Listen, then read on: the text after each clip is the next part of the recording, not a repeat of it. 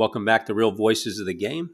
I'm Dave D'Agostino, and I'm joined by my co-host, the star of this show, Hall of Fame pitcher Jim Kaat, and this is Kaat's Korner, episode 268. Little Jason Aldean to get us rolling this morning. I'm down here in the southeast, Jim, where you used to be, and uh, weathering a two-day hurricane watch here from coming up from Florida. So we're going to tough it through the weather. Looks like internet connection is perfect. We should be able to do this show seamlessly, and I'll knock on wood, but. Uh, welcome back to your show. Uh, a lot of great news from uh, we talked before the show about iHeart uh, Radio picking us up on their podcast network. Uh, puts us in a whole bigger ballgame right now. I think we've graduated. I guess I would be graduating to the big leagues now. Good. Well, that's that's good news, and uh, we'll keep trying to give them uh, worthwhile content that makes it attractive to people. Well, I think sh- shows like this and, and other shows in our network, I, I kind of have to I give credit to our, our hosts like yourself who put in a, a, great effort every week to provide tremendous content to what I believe is a very sophisticated audience, uh, very intelligent audience, and they're very interactive with us. Almost 50,000 now subscribers, and still it's stuck at 74 countries. I'm trying to research a couple more countries for us to get into, but um, I was I was surprised to see there were 74 out there. So 74, almost 50,000 grassroots MLB front offices, and just finished the Little League World Series. So that's one of our our biggest supporters, uh, Little League Baseball with Steve Keener. So um, we're glad that he's on board. Was actually a guest early on in our in our I guess in the infancy stages of our show. So we'll have to get him back. But uh, with that, I know I know our show has been we've been talking about the Great Divide quite a bit and and uh, kind of help our audience understand where how we've gotten to this point in the game. Um, you know, talked about the things that have worked up to this point, and really we've taken a just an extreme uh, turn at this point in stage in baseball, and we're trying to get it back. So as, as we chatted before the show, we thought uh, you know continue to address this, but we've got to hit that next generation of player and coach. So I think that's that's an angle you wanted to to start going with today. Yeah, it really is. You mentioned Steve Keener. I remember years ago when Steve was uh, the assistant, one of the assistants at Little League, and I tried to encourage uh, Little League over here to begin to use the smaller balls for different age groups. Uh, I don't think that's caught on, but that would that would really be if somehow they could get behind that. That would be so helpful to uh, you know kids that are so small, so young, small hands, and still try to grip a regular sized baseball. So that would be a step up. But yeah, I, I think. Uh, we've talked a lot on here about our disagreement with so much of the analytics, and uh, you know, the big divide for me, uh, you know, I kind of relate it to the fact that uh, I don't talk to pitching coaches the last couple years, or they don't talk to me because uh, we don't speak the same language. And I thought, you know, it, there's so much negativity out there with the analytics, and we've already said our piece. Uh, I think for the most part, it's detrimental to the game, but I think where we might maybe be able to make an impact is begin to get parents uh, and little league coaches, maybe even high school and college coaches, to think a little differently about judging players on their ability to compete and succeed more than just looking at how hard they throw, how high they hit it, how hard they hit it. Yeah. Um, and I, will use myself kind of as an example, Dave, without you know uh, being self-serving or boasting. But I, I think back of when I was in high school, I was one of the smallest kids in our class. My high school record for three years was 17 and 1. I went into college a freshman year, grew, but I still was kind of gangly. I pitched uh, six complete games. We played seven inning games. I gave up one run. Now I get scouted, but I didn't get scouted because I threw hard. I got scouted because I had a good record. And I think, as I've told you before, after my first summer in professional baseball, the manager said to me, Kid, if you come up with a fastball, you got a chance. So, why did they sign me back then without a fastball? Because we looked at uh, the ability to compete, uh, the ability, you know, to succeed in in different situations. And I had parents that were the perfect parents. Uh, I'll use a golf example. I remember when my wife Margie was still playing golf, and she was a lady club pro.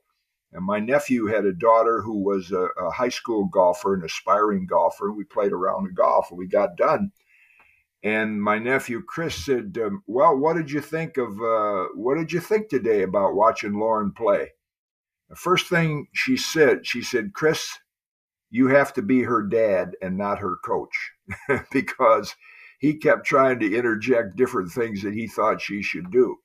And I, I think that we run into that, uh, and you probably see it at the uh, at the level you're at with coaching and stuff. Is we have parents that are are trying to be their kid's coach and uh, maybe encourage them to do things that aren't in their best interest, like throw as hard as you can and and uh, go to all these camps and instructional camps. And I, I think if there's a way to get back to parents just at the early age I'm talking about, is just let kids get out there and play and have fun, enjoy the none of this. Uh, everybody gets a trophy, but kind of train them to to compete. You know, if they love the game, you want to compete. Uh, if you're going to play, you, you, might as well try to play uh, and win whatever you're doing. And uh, I think we need to instill more of that in our youth instead of just, hey, show up and you did a nice job and here's a trophy for showing up in the summer. Yeah, it's it's really gotten the the scene backwards. Uh, I did not know what the grassroots level was like. It's kind of like we joked about podcasting um, before we started this production group. I, I didn't even know how to listen to a podcast a year ago, a year and a half ago. I don't mean to disappoint our audience, but uh, come a long way with with that. But uh, having coached collegiately for so long and going from you know playing collegiately, playing professionally, coaching collegiately, my head was very much away from what happens at the grassroots level. And I remember my very first game watching my two boys play. It was t-ball, and uh, you know you want to socialize with the parents, but I stood, I, I, just gradually kept moving further and further away from the scene. I, I, just, I could not understand what happened. I even turned to my wife and I said, "Is this what it's like?" And uh, she just kind of shook her head. And it's, it's, it's nonstop screaming, nondescript instructions: throw it, go, run, hit. You know, like the kids don't know. And there's no way that you know those kids out there are having a hard enough time figuring it out. And I, I have always been with my kids when I when I'm not coaching them. Um, I stay. I don't coach them from the sideline. I sit with my legs crossed sometimes, sometimes not, and drink my coffee and don't say boo. Uh, sometimes I clap, um, and uh, and and not, again not to be be boastful, but I I'm gathering that I probably have more knowledge on either the sports they play, basketball or baseball, than the other parents sitting in the crowd, and I don't say a word. And if they come to me and ask about, you know, playing time, which they know better than, um, I say, go ask your coach, talk to him. I don't decide playing time. I'm not. They know better now than to do that. But yeah, there's there's a lot of over involvement. I mean, the, the thing that I, I, you know you you started to touch on was these young kids are so overcoached and undertaught right now, and there there is a clear distinction. And I think that that takes away their self awareness. They no longer know what to do and when to do it. And it sounds like you had parents that allowed you to figure that out as a kid. Yeah, I, I think I mentioned this before that, uh, you know, my mother saw me pitch one game uh, professionally, and I was counting minor leagues and stuff in well over a thousand. And uh, she saw game two of the 1965 World Series uh, when I was a young player in high school, and people would say, "We understand your son is a is a pretty good baseball player," and she would say, "Yeah, I think he's the one that throws the ball so they can hit it." Means I was a pitcher. I said, "Yeah, I did that a little too well sometimes," but. And my dad, I, I thought about that watching the Tour Championship when Viktor Hovland, Xander Schauffele put on such a show, and they showed a, a shot of uh, Viktor's parents up in a, a room in the clubhouse uh, of his dad, I think, peeking out the window. And when it was all over, uh, Margie said to me, Well, I, I, thought his dad would probably be down, you know, right there at Greenside level. And I said, You know, I can relate to that. My dad would stay in the background so nobody even knew he was there. But I knew he was there and I knew he supported me, but he didn't have scream and holler or anything like that. That might be a tough thing to ever overcome in today's generation with the uh, you know with with every group of young people that I sit down with and at my age playing golf and so forth most of them are considerably younger as they all talk about being chauffeurs to the various events and a lot of that has to do with our security but uh, we were so lucky to to play in that kind of an era where we we didn't have a ton of people watching or coaches. We just sort of learned maybe by reading some things in a book and uh, had a few helpful coaches along the way that mostly encouraged. And now, of course, we have the ability to teach kids. Um, like my favorite drill with, for pitchers is this ground ball drill. I've talked about it before. You roll a ground ball to a kid and he picks it up, takes, takes a hop step and throw. Well, that is his natural arm slot. Kids want to learn to hit, play pepper. I mean, I don't even know if they know what pepper is. Probably have to go to YouTube to see it. Uh, you know, and I think to do things at shorter distances and slower speeds and, and begin to get that kind of teaching uh, before they play games, and then when they play games, throw the ball out and let them play. You know, I, I was so uh, lucky to have coaches that their philosophy was when the game starts, coaching stops. I've coached you between starts or spring training or in preparation. Now you just go out and play. I don't want to put any other thoughts in your head, and if it doesn't work, we'll we'll work on it the next day. Yeah, those are when you said that, I could feel myself get relaxed in, in that competitive mode because uh, I think it, that the other way tenses kids up. I may have a way. I want to get your opinion on this to to help train parents to not scream and yell on the sideline. I, have tried it a, a, bunch of times. I've done clinics with it. It's a little bit out there, and uh, hopefully our audience is appreciative. Do you mind me sharing to get your opinion on it? Not at all. Okay. Well, we do. I get brought in a lot of times. Again, just uh, as I tell the people when I'm talking to them, whether it's youth baseball or high school baseball, I often get brought into. The parents don't know why I'm coming, and I guess the ones listening do now. But um, get brought in, and I'll take the group through a series of build-up drills as we talk about. Maybe it's uh, you know throwing one hoppers from the outfield to get that natural crow hop and arm slot with the outfielders. It could be you know, working on the footwork with a rolled ground ball with the shortstops, and then building up into following your throw and uh, whatever it is. Um, I let the coaches let me know what they want to build up, so it's functional for them. So it gives them a, a new portion of practice that they can build on.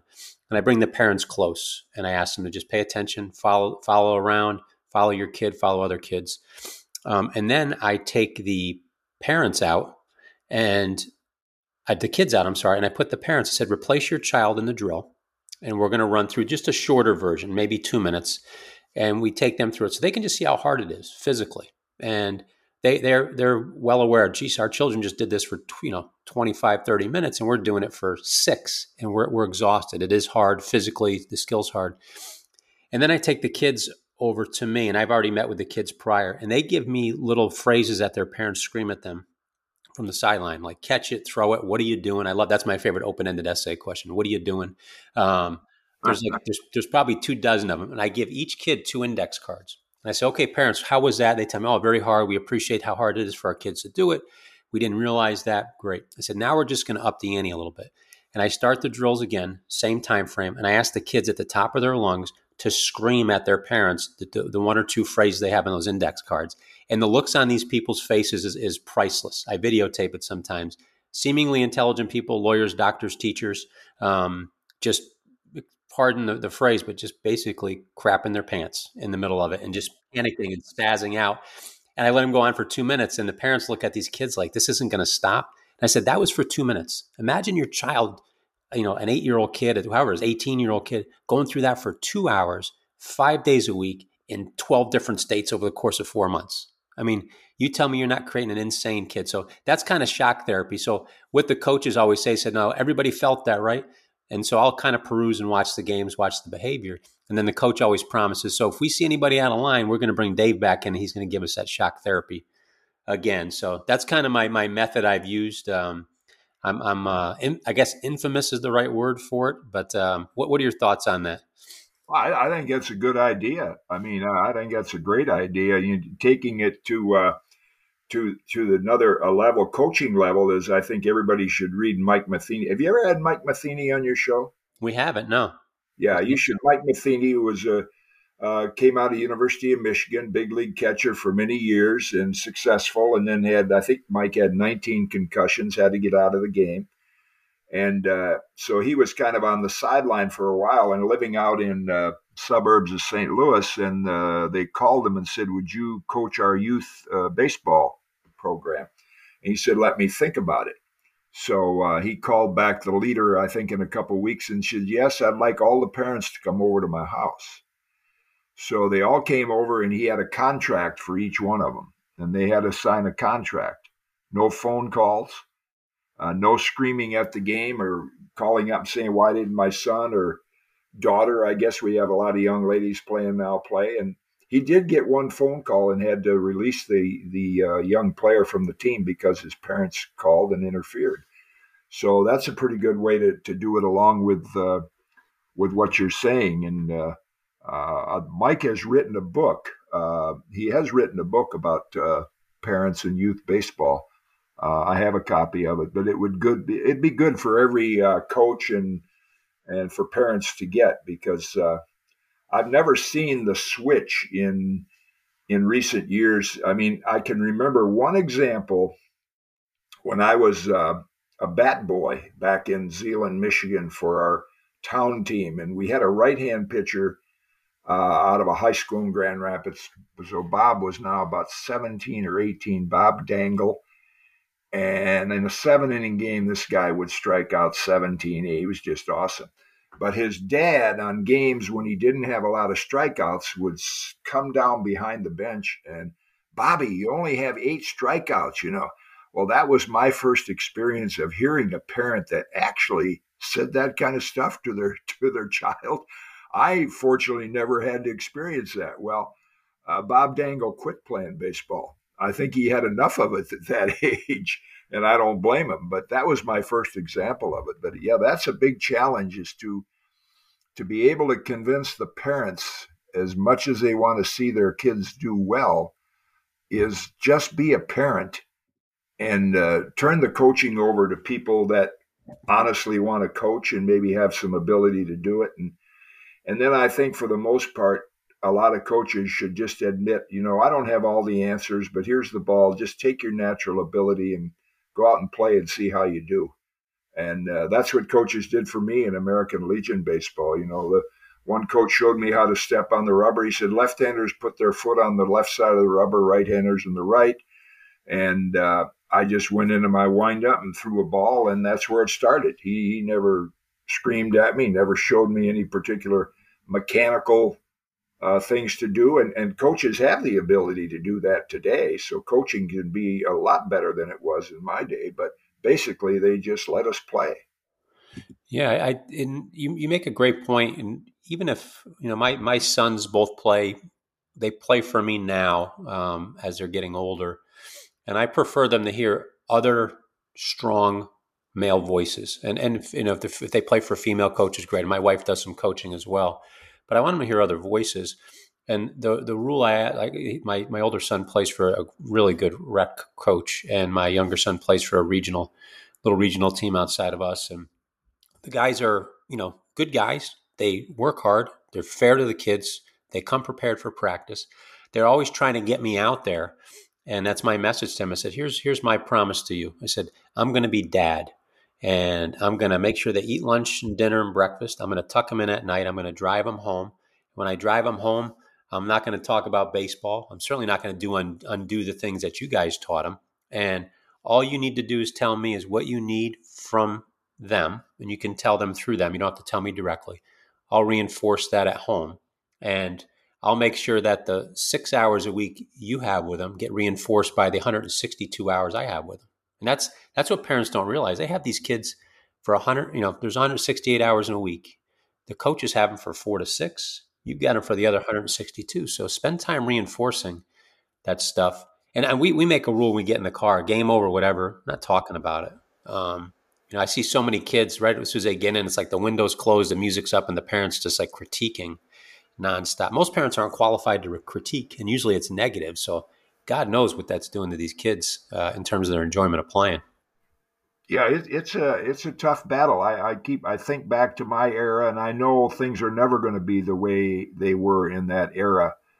Uh, you know, you have you you have the security issue where you just can't let your kids go on their own. Uh, that's that's sad, uh, especially growing up in a small town was such a big advantage. But somehow we have to uh, we have to let the James Matthews and the kids that we we saw come over from New Zealand who are teenagers now and, and about to go into college, and you'll have college coaches say, well, uh, you don't have enough power, you don't throw hard enough. Uh, we have to get that turned back to how well did he do? I mean, I used to talk to the great Whitey Ford about if we went to uh, a tryout camp today, we'd get sent home. My baseball idol, Bobby Shantz, was the 1952 American League MVP at 5'6, 135 pounds. Uh, so you can imagine if he went to a tryout camp today, it's all based on power and size and speed. And I think we're missing out on a lot of kids that uh, uh, that are competitive. You know, I, I thought the other day watching Viktor Hovland and and Xander Schauffele. Xander's a little bit older than Viktor. Viktor's 25, but there's that fear of failure in a good way that drives a competitor. You just you just don't want to fail. It's not good enough. At the end of the day, you say to your son or your daughter or yourself, like when I play golf and I don't play exceptionally well, I never did play great, but I have a bad day. I said, I tried on every shot, you know. And so at the end of the day, you say, uh, you did the best you could, but during that competition, uh, we, we've got to put a little more fire, I think, in our young people in the desire to compete. Uh, and, and that's why you're out there. That's why they keep score, uh, to, you know, to, to give your best effort and do your best uh, to be the best and to win whatever your, you know, game you're playing at. And then when it's over, it's time to say, well, I did the best I could. But I think sometimes we're losing it, and maybe you see it differently than I do, but I think we're losing that fire about uh, wanting to go out and win the game. No, I agree with you totally. There's a, I think the system is set up that way where, you know, you you play a game on Saturday at nine, and if you win or lose, you play again at one, and if you lose that one, you play again at the next day in the bronze championship, world championship bracket, and um, you know, we there's a again, we, we, we talk about the good old days here, but could you imagine if a, a team paid their thousand dollar entry fee and they played at nine o'clock on Saturday, and if they lose, they're going home. There's no three games guaranteed or four games. I mean, there'd be a little bit more competitiveness. And I tell my boys all the time, I, I love to go down to the park and just turn them loose, whether it's whatever sport it is. First, because there's no parents, and second, the kids are smart enough to pick the best players and put them in the right spots. And um, I showed them the basketball line. You, you, get in line when it's your turn to play. You know, you, you pick your two or three that are with you, um, and then you play. And if you lose, you go to the back of the line and you wait, and that's painful to wait. And what, however we can restructure the way it's done for kids, say it's missing. But I, I get people ask me, you know, why did you move from college coaching to what you do now? And you know, I said it wasn't the kids that changed. Uh, the kids didn't. The kids haven't changed. I firmly believe they want to be disciplined. I think, and I don't think discipline's a bad word. I think they want to work hard. I don't think they know how to. We've got to teach them. I think parenting's changed. I think oh, uh, no question. Yeah. You've touched on it with yours, and I would never ever think of coming home and saying my teacher yelled at me today, or um, you know, or my coach had to discipline me today. Um, I got asked two questions anytime I came home, whether I was at the boys' club by myself, working out or practice. My dad would ask, "Did you concentrate? Did you did you waste any shots? Did you waste any at bats? Did you take advantage of every opportunity you had to get better?" my mom would ask me, "Did you have fun? Did you make friends?" And that was my balance. That's and that's this the same thing I say to every practice to my kids and, and to our team is I just want you if you can go out there and you can concentrate for me today and you can have fun, we're gonna have a great practice today and you're gonna get better. And I've kept it that simple. I, I don't know where, and that, maybe that's where we can address on this podcast is how do we get that fire back in these kids? Yeah, I think somehow or other we've got to we've got to find a way to have parents should be encouragers, and then quality coaches should be teachers. You know, not overcoach or overteach, but there, there's a separation between the two. Going back to your mother, I mean, that's the only thing. If I came in after a basketball game or baseball game, unfortunately, we had good teams and we won most of our games. It was always, well, how'd you do today? Most of the time, well, we won, but sometimes, well, we didn't do well. You did the best you could, did you? So, you know, that was her way. My dad uh, would always, if I had a good game, would always call attention to the other players on the team that helped me succeed. So it kept me from feeling too good about the fact that uh, that I'm the star, you know. so and so threw me good passes, or this guy made a great play, or got a key hit. But uh, it's tough now to be with the money involved. You're talking about the money it costs to have these kids play. I mean, I played a Legion tournaments. My, you know, we we uh, the sponsor bought our uniforms, and uh, the coaches drove us to the little, you know, the short distances of the games but we didn't pay any entry fees and things like that that that parents have to today. So I know that's a challenge for uh, for a lot of thinking about the uh, back to the games and playing two a day. I, I, probably told you this before, but in the Legion Championships at uh, Bailey Park in Battle Creek, uh, I pitched eleven o'clock in the morning game and we won that. And I think he wanted to save our. We had a, a, a pitcher uh, Leroy Fogarty, I think was his name, and he was a little stronger than I was. I was still kind of a, a small, gangly kid, so they gambled and he said, Could you pitch the game this afternoon and we'll have Leroy pitching tomorrow, which I did. So I pitched two seven inning games in one day. Well, you can tell physically that there's no way you're going to be out there throwing as hard as you can and be able to pitch two seven inning games. So it was it was pitching then, it wasn't throwing. And uh, you know, it was competing. You just uh, figure out, a, you know, you figured out a way to to compete and help your team win the game. And uh, uh, the mechanics and and the the numbers weren't there. The the uh, the uh, statistics that we refer to today weren't there. So it was a lot easier for a kid to relax and play than I think it is now. Yeah, we we I mentioned overcoached, undertaught. I think we're over evaluated now too with and I, I, got some numbers back. We have these young men that we help out with with scholarships with baseball globally, and without question, Jim, when they get an evaluation back from a college camp or one of these tournaments they go to, it is a litany of just uh, arbitrary numbers, and that's what they're governed by. That's what they've grown up knowing, and that's what these parents cling to and post on social media. And I wonder how much of that, I know we don't want to get negative on, on the numbers and analytics, but I, I wonder how much of that uh, lends itself to the kids being more fragile about having weaknesses exposed. Like when we say, you know, you have an average arm, that's, I've got told that a thousand times. So, okay, so I have to do other things better or improve that arm. To me, that was an answer to the test. Nowadays, at these kids, I watch them, they crumble with with something that direct to say your your, your arm is, is weak.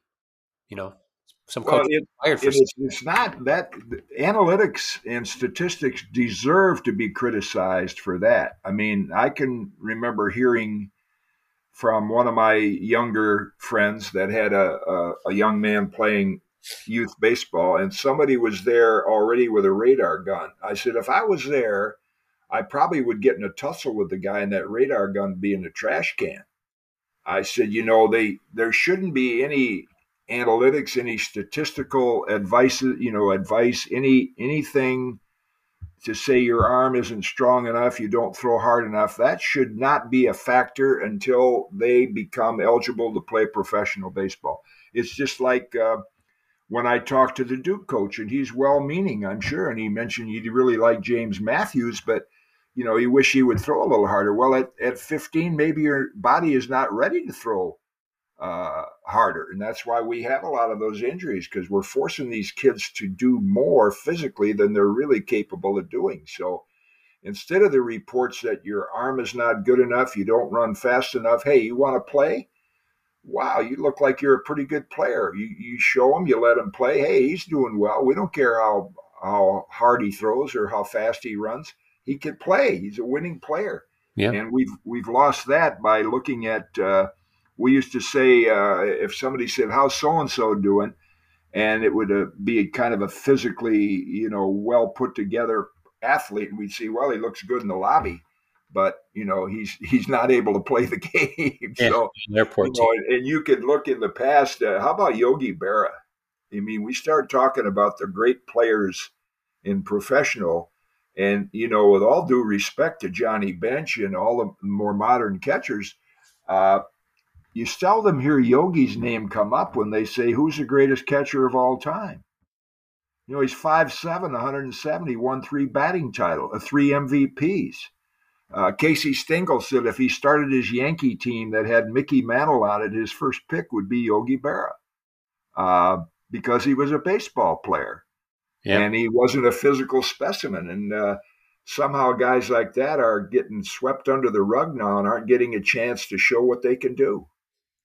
That's actually what prompted uh, Lindsey Berra to to do the documentary to be a part oh, of that. She, I, I, sat with her there in Cooperstown, you know, and she said, when I saw all these greatest players announced, she said, "What about my grandpa?" and so, yeah, that's how we became.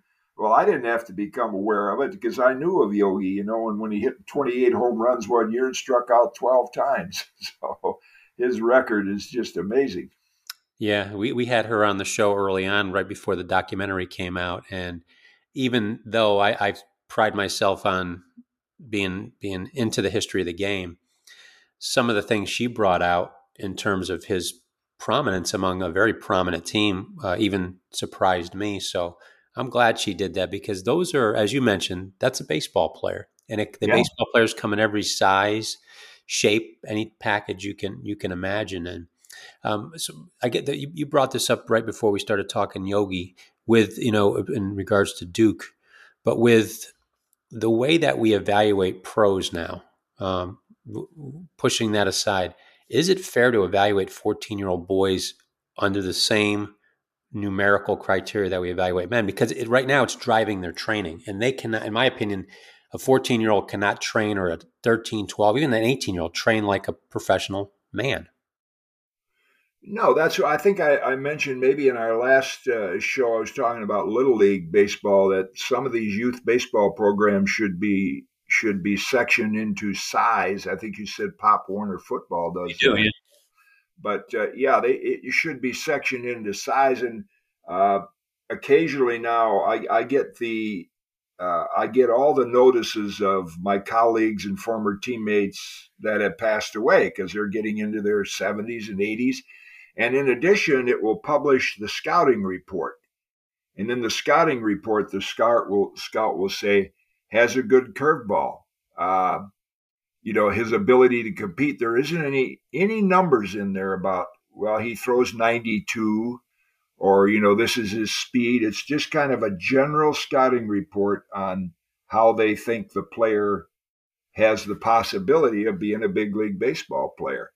But nowadays, the uh, because of the the emphasis on how hard you throw, how how fast you throw, I should say, and how hard you hit it and how far you hit it, uh, all of a sudden power and size is taking over, and and we're seeing on the big league level now today. I think these clubs are putting guys on the waiver list to get rid of that are banged up and injured and can't play anymore. And, and I want I want to see us develop a generation of, I was always proud when, when people said, you know, you were built to last. I was trained to last. And, and I want to see us, uh, you know, develop players if they really want to play whatever sport they're in for the for the number of years they play it is built to last where you can coach and your team can count on you every day to show up and play.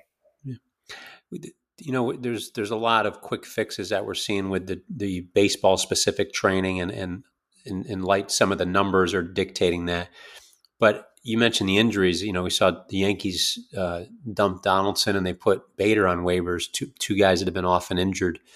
But the um, how much of that is translating over to the the way these guys try to get the and I, I use quick fix. They are working hard in the weight room, but in lieu of baseball skill development and getting stronger as a hitter by hitting, getting stronger as a pitcher by pitching and throwing, How much of do you attribute the injuries from the weight room uh, causing some of the breakdowns today?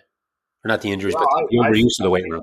Yeah, I think there are sort of like Steve Carlton, who's a teammate of mine. Lefty was a Lefty was a weightlifter, but uh, you know he did it intelligently, obviously, because uh, he, he never missed a turn. You know, he was he was always there.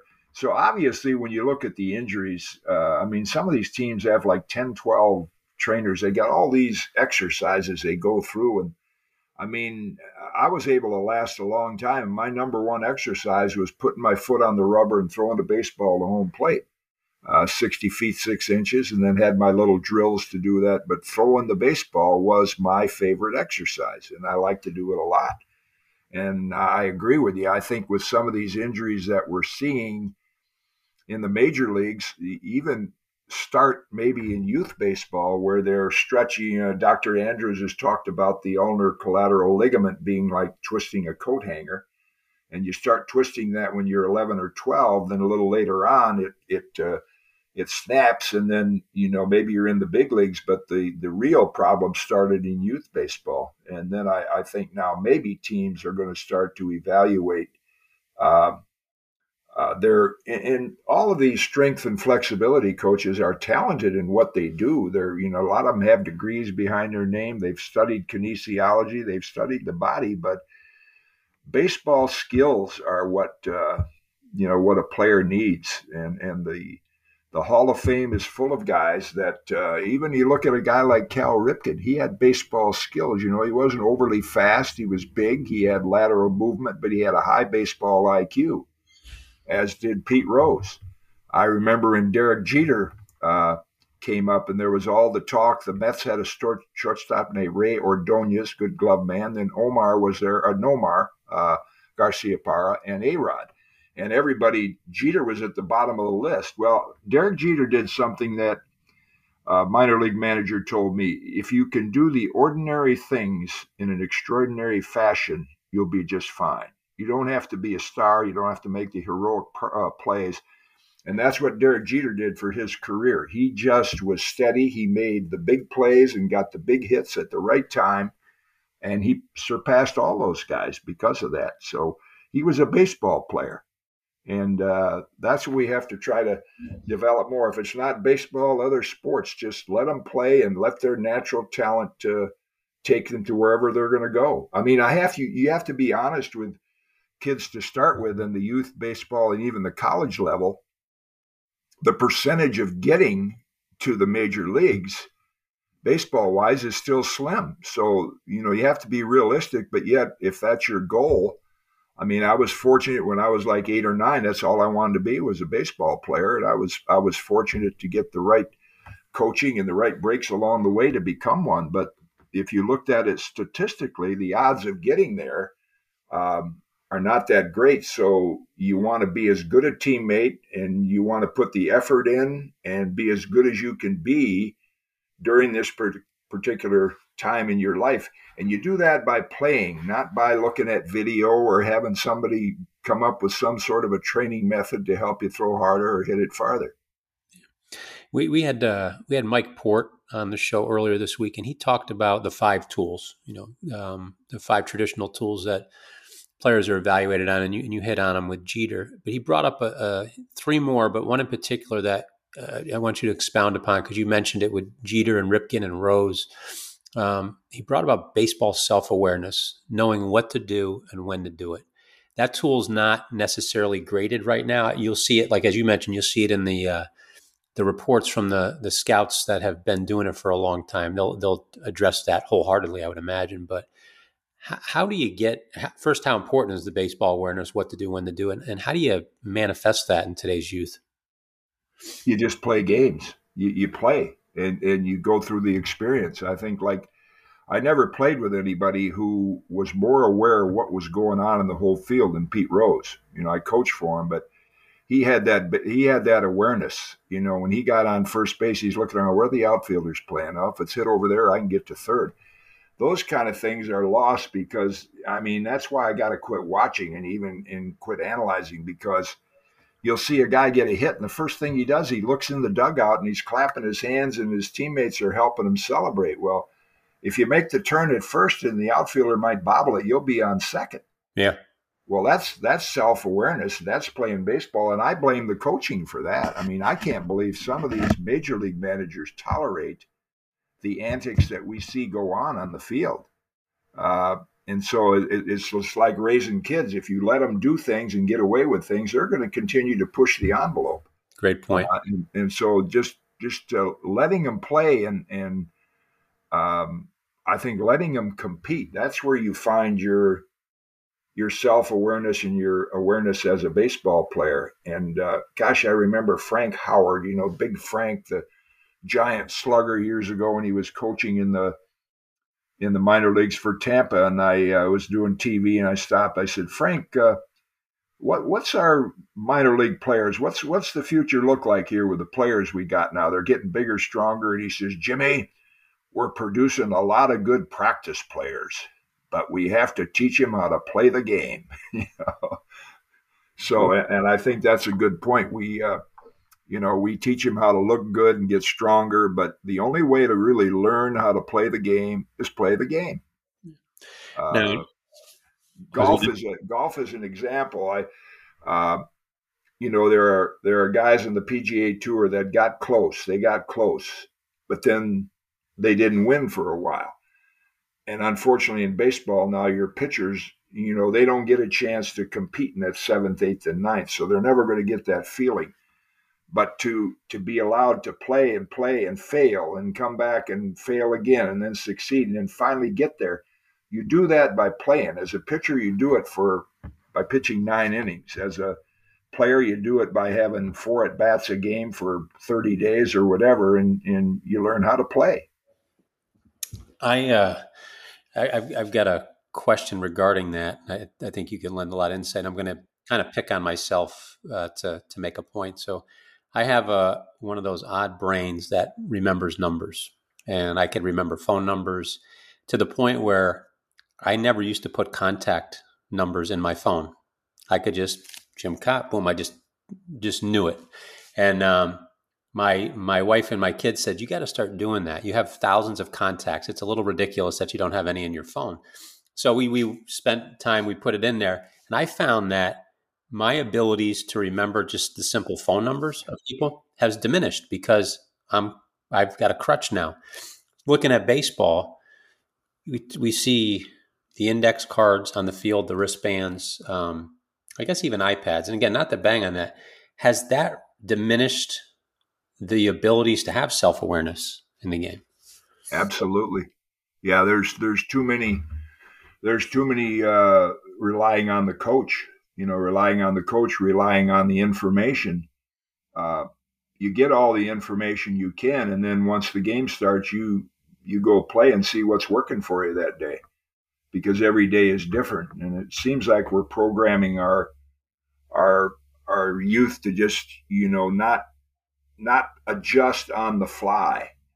For uh, if this isn't work, working today, you got to go to something else, and you just you just do that by playing. You know, as a, as a pitcher, you pitch well. I'm, I do not have a real good curveball today, or so, so you got to go a different way. But yeah, I, I think all the uh, the information on the professional level is good, and especially the the training methods. Now there are some good ones out there. I know, like Justin Verlander, he looked at uh, some video, probably this Rapsodo, and he found a little tweak in his motion. Well, that's great. That helps him take what he learned out onto the field. But nobody's going to tell him out on the field how to pitch his game. He's going to do what he wants. And uh, yeah, I think we might we might be uh, uh, relying on that kind of stuff too much. And and it goes back again to I think our our youngsters we we have to get back to that basic uh, principle of the parents are parents, and the coaches are out there to encourage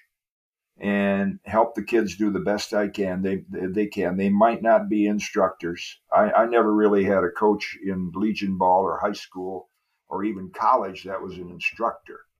He was an encourager. I never had a pitching coach till I got to the big leagues.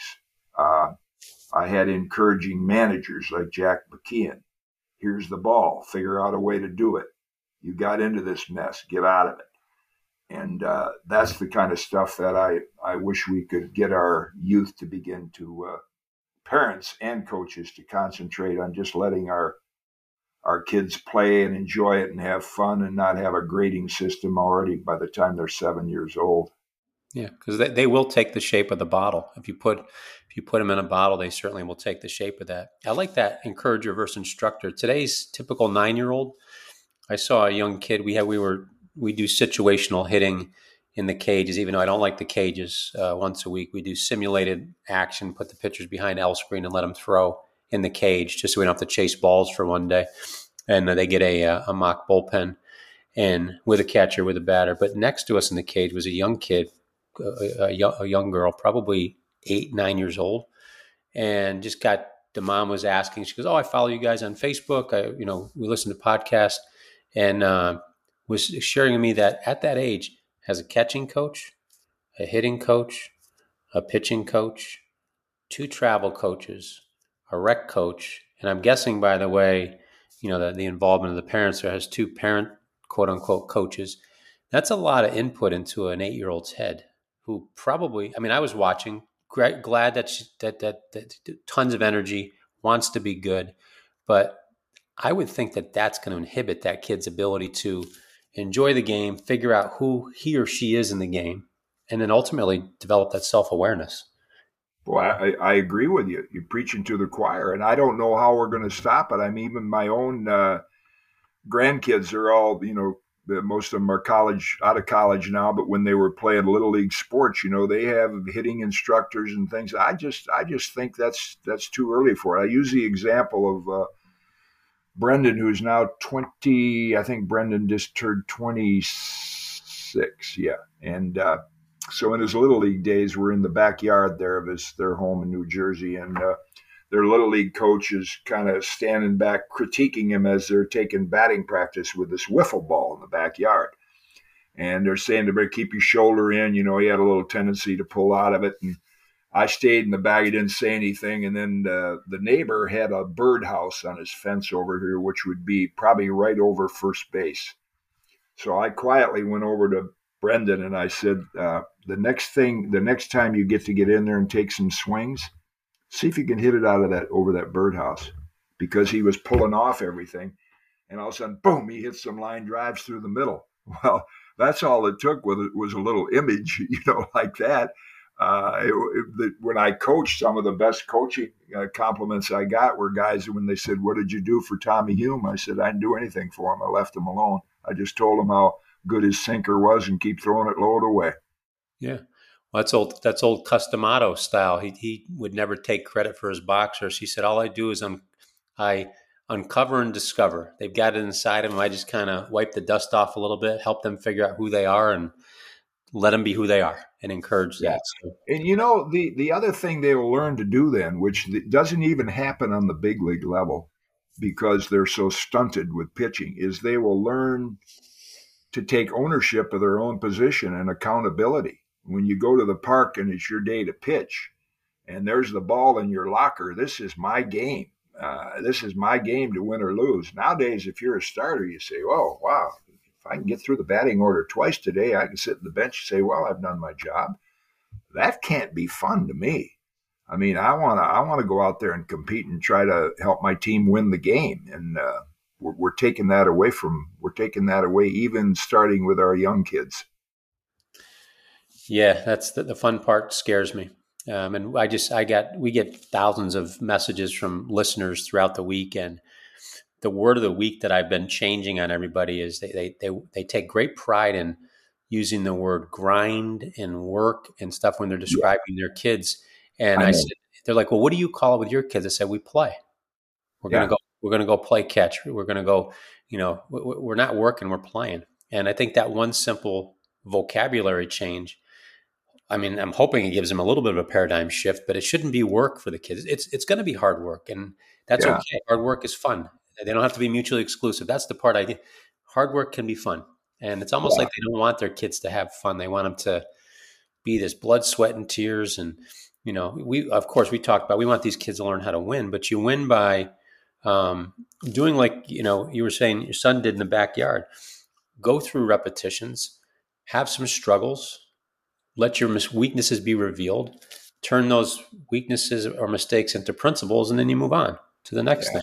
Doesn't have to be yeah, any. you know, I couldn't agree with you more. I, I, I kind of cringe every time I see, and it's it's just uh, it's, it's nothing uh, derogatory. It's just a phrase that guys are used to using.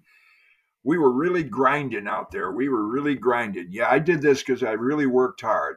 Now I I dedicated a lot of my time to trying to be the best pitcher I could be, but I can never say that I came home and said, "Boy, I really had to grind today," or it was really hard work. No, playing the game is hard. It's not an easy game. And then the the other thing that kind of uh, like I said, I get a little anal about it. You'll see somebody say, "Well, we need a different piece here and a piece there." These guys aren't pieces; they're people. They're players. So, you know, let them let them play and and have fun. I mean, I like the old golf teachers. Hey, give it time to rhyme. You know, they have all these little sayings um, about you know nothing mechanical but just uh, mentally you know it's telling you relax and and uh, let your body take over and do what it does best. That's that can't force the, you can't force the feel you feel the force. Well, i like Things that. like that yeah. Those are my favorites. I, I love those catchphrases but I, I, do like that you, you always hit on you know getting your getting your brain out of the way and let your body do what it was trained to do. Yeah and uh, and we're we're not uh, even even when I play golf just for recreation now, my older friends, golf is a game that people just beat themselves up over. And sometimes when I play, I just count my good shots. Yeah. So if I get done with a round, they say, How'd you play today? I said, I did pretty well today. I shot 26. Really? Yeah, I had 26 good shots and I forgot about the rest of them. I'm going to see if I can make more good shots the next time. Yeah, it's it's uh you know we it, that's that's a great point. Maybe this is some helpful tidbits for young kids and parents. It, and it's it's odd because this, the things that we want to develop in kids, I think we, right now the game has taken the wrong path to doing that. Maybe a little misguided in terms of how they're approaching it. But I always tell my my my boys and, and my girls, my wife does the same.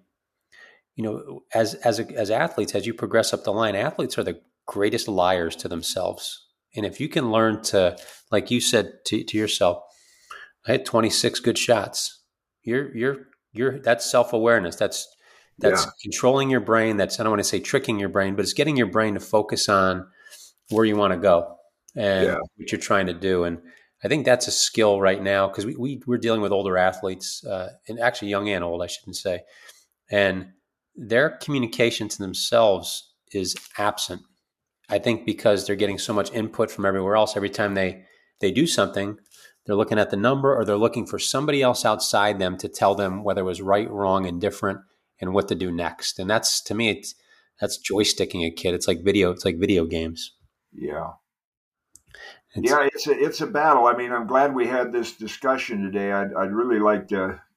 I, I really hope we can make a dent in uh, in youth baseball. So you know, Major League Baseball is really done what I think is is a shame for the young kids out there that want to be players is they've cut back on the minor leagues. You know, years ago, it would take me all week to read the sporting news because they had so many minor leagues from Class D, C, B, A, Double A, Triple A. So more kids got a chance to play professionally.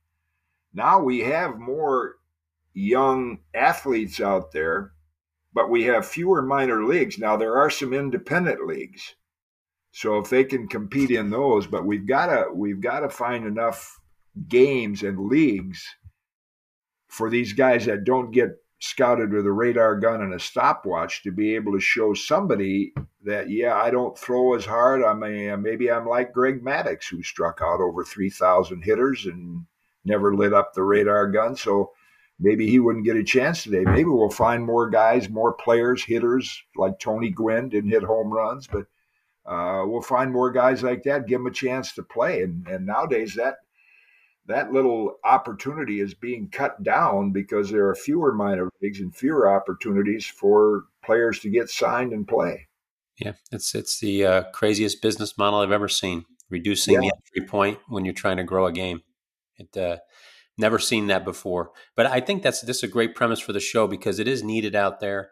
I think we got a lot out there and covered today. I'm very, very happy with the messaging that we're we're providing the parents and the kids, and hopefully high school coaches and travel coaches and college coaches and even minor league baseball coaches out there. And I'm going to encourage our audience to, as they're addressing this show, whether they're in, it's comments online or direct messages, whatever it may be, feed us questions that are bothering you, that you're pondering, that affect your child or you as a parent or youth coaches. We have 900 colleges that subscribe to the podcast and thousands of high school coaches and travel coaches. So feed us that information. We're not trying to disparage the work you're doing. We, we are glad that more kids are playing, but more is not always better. If we can, um, was it Frank? Was it Frank Howard that said we got a lot, more, a lot more practice players? I would say baseball's yeah, like that too. We have less practice players. Well, yeah, and I'd like to hear from I, I know there's got to be a lot of parents and coaches out there that disagree with, with me. And just like when I was doing big league baseball on TV in my last few years, I could sense when I walked in a clubhouse that,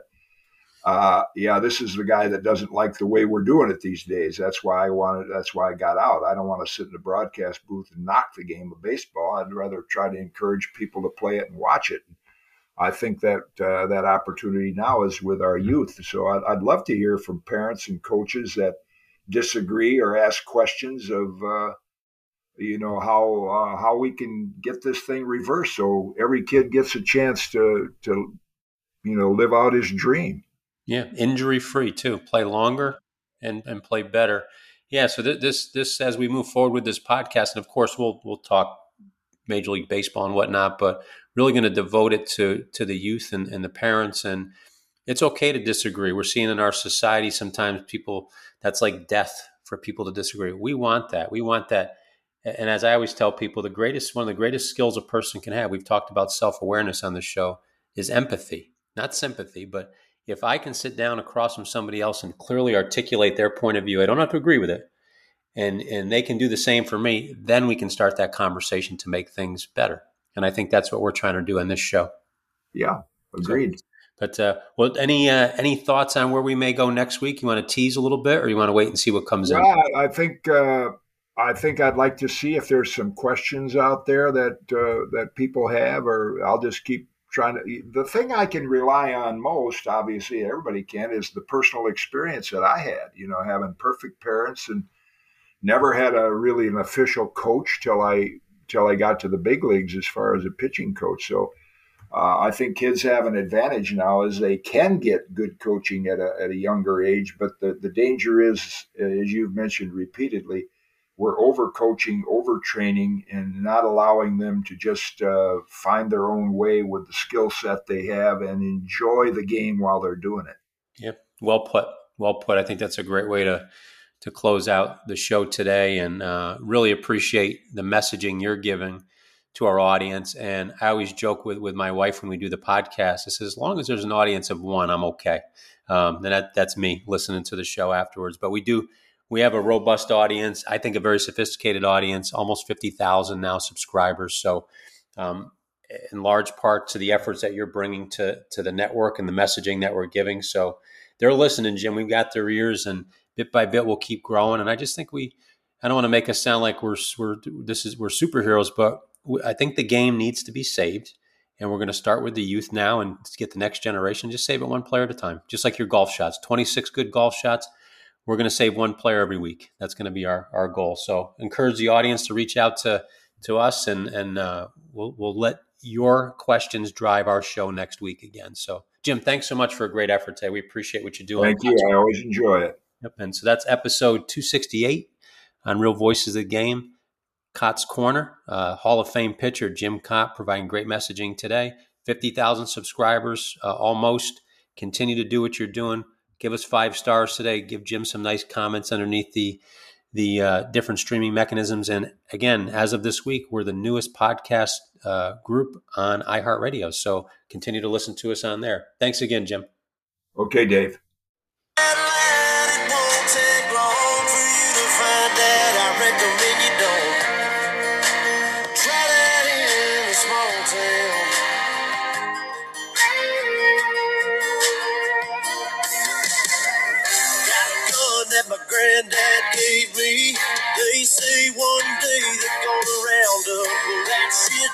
fly in the city.